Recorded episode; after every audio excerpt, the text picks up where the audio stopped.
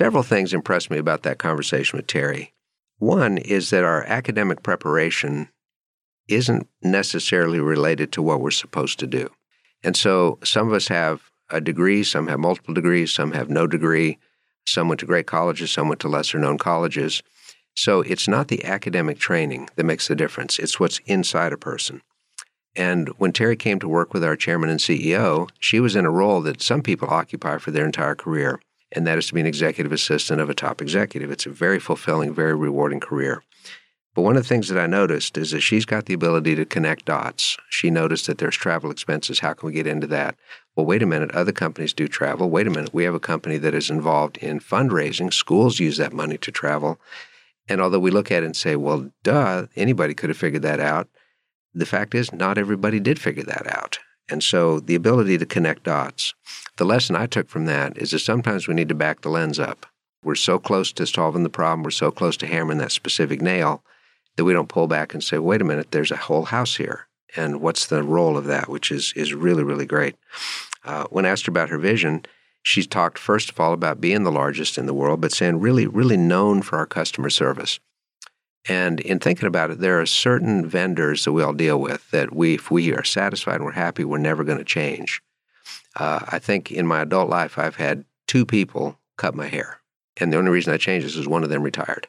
When I was younger, I went to all kinds of different people and was never really happy with it. I've had the same bank for 40 years. And what Terri has figured out is that if we can deliver above average, exceptional, extraordinary customer service by personalizing it, caring about the individual, people never look elsewhere for travel service uh, because we know that she's very thorough and did on the ground inspections and figured things out. She's going to pass those savings along and those timings to, um, to, to clients, which is great. Uh, she has an interesting phrase do the next right thing. I think in facing problems, that's good advice. And that's really good advice for me, for example, because we all have calendars, we all have budgets, we all have goals, we all have objectives that we're working against. And if we start thinking, well, what do I got to be ready to do in July and in June? And I got to make sure October is set up right, but it's only January, then I run the risk of missing the next right thing. And inevitably in business, when we look back on our big wins, we can retrace our steps and we can say, because we did that thing right at the right time, then this thing went right at the right time, then this thing. And we can look at our failures too. And we can say, well, we sort of forgot to take care of business.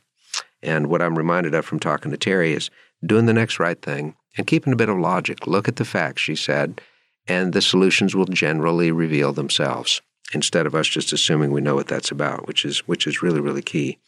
Um, when I asked her what makes an A plus employee, it's interesting. The very first thing she said was someone who is coachable and is willing to catch the vision. Well, coachability has nothing to do with ability to learn, but it has everything to do with willingness to learn.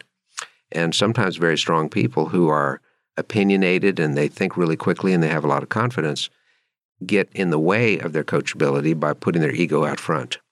And that's why she said there's there's really two or three things. There's coachability, somebody that can catch the vision, and then third, they can check their ego at the door.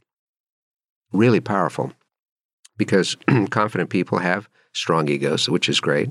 But when it comes down to the vision, being able to check that is, is really key. Uh, she believes in building a culture, and I think this is instructive for everybody here. Uh, schedule and habits you know, how we use our time, the habits that we perform, discerning what's really essential and trying to focus on that, and developing a culture. Uh, I love what she said about we work really hard to have a drama free zone at work. And ideally, we're all drama free at work because we've got so much to do, we don't have time for drama. But as I say to her, I think about times in, in my business career when drama took over and it gets really in the way. So what Terri's striving to do with Southwestern Travel is make that a core value that we're going to be a drama free zone, can have a lot of fun. And I've been around them and they're having too much fun and just enjoying life, which is great. And a part of that culture is never walking past a problem. Uh, it's so easy to do that. It's, it's the prime example of taking some dirt, lifting up a corner of the carpet, sweeping the dirt under the carpet, and saying, okay, that mess is cleaned up. But we know over time the carpet fibers will begin to decay because of the dirt. And then when they start to fall apart, eventually it works its way to the surface and we've got a big hole in the carpet. And people say, Oh my goodness, how did that hole get in the carpet? And it happened because somebody tried to walk past a problem by sweeping it under a rug. And what Terri's determined to do is that that's not going to happen. Uh, they focus on doing what's right and not arguing a whole lot about who's right. And this is a principle that, that I was privileged to hear, first of all, from Spencer Hays. And Spencer said, Everybody's got a pitch. My pitch is better than your pitch. And let me try to explain to you why my pitch is better than your pitch. And he said, when you're with people that are in sales, they stand all day long trying to sell each other and why their pitch is the best pitch. And instead, what we need to back up and say, what's the right thing to do here? We have a vision and a mission. We know where we want to go. What's the right way to get there? And if somebody has an idea that is right, it doesn't matter how well they sell it or promote it or if they're great at pitching it. We should just do what's right, which is, is really, really great. Uh, she starts her day with the whole attitude of gratitude that has come through time and again with so many of our amazing guests here. The idea of thankfulness, of an opportunity to serve. There's a really trite saying, and the best trite sayings are the most meaningful. And this saying is it's really hard to be nervous when your heart is on service. And overcoming nerves and overcoming fear only happen effectively when we think about, well, what's my purpose and can I help somebody else? And that's really a great reminder for that. Uh, in facing discouraging times, Terri realizes it's important to have a little bit of alone time. I know she's a woman of prayer. She spends time in her thoughts, in her meditations, in her prayers.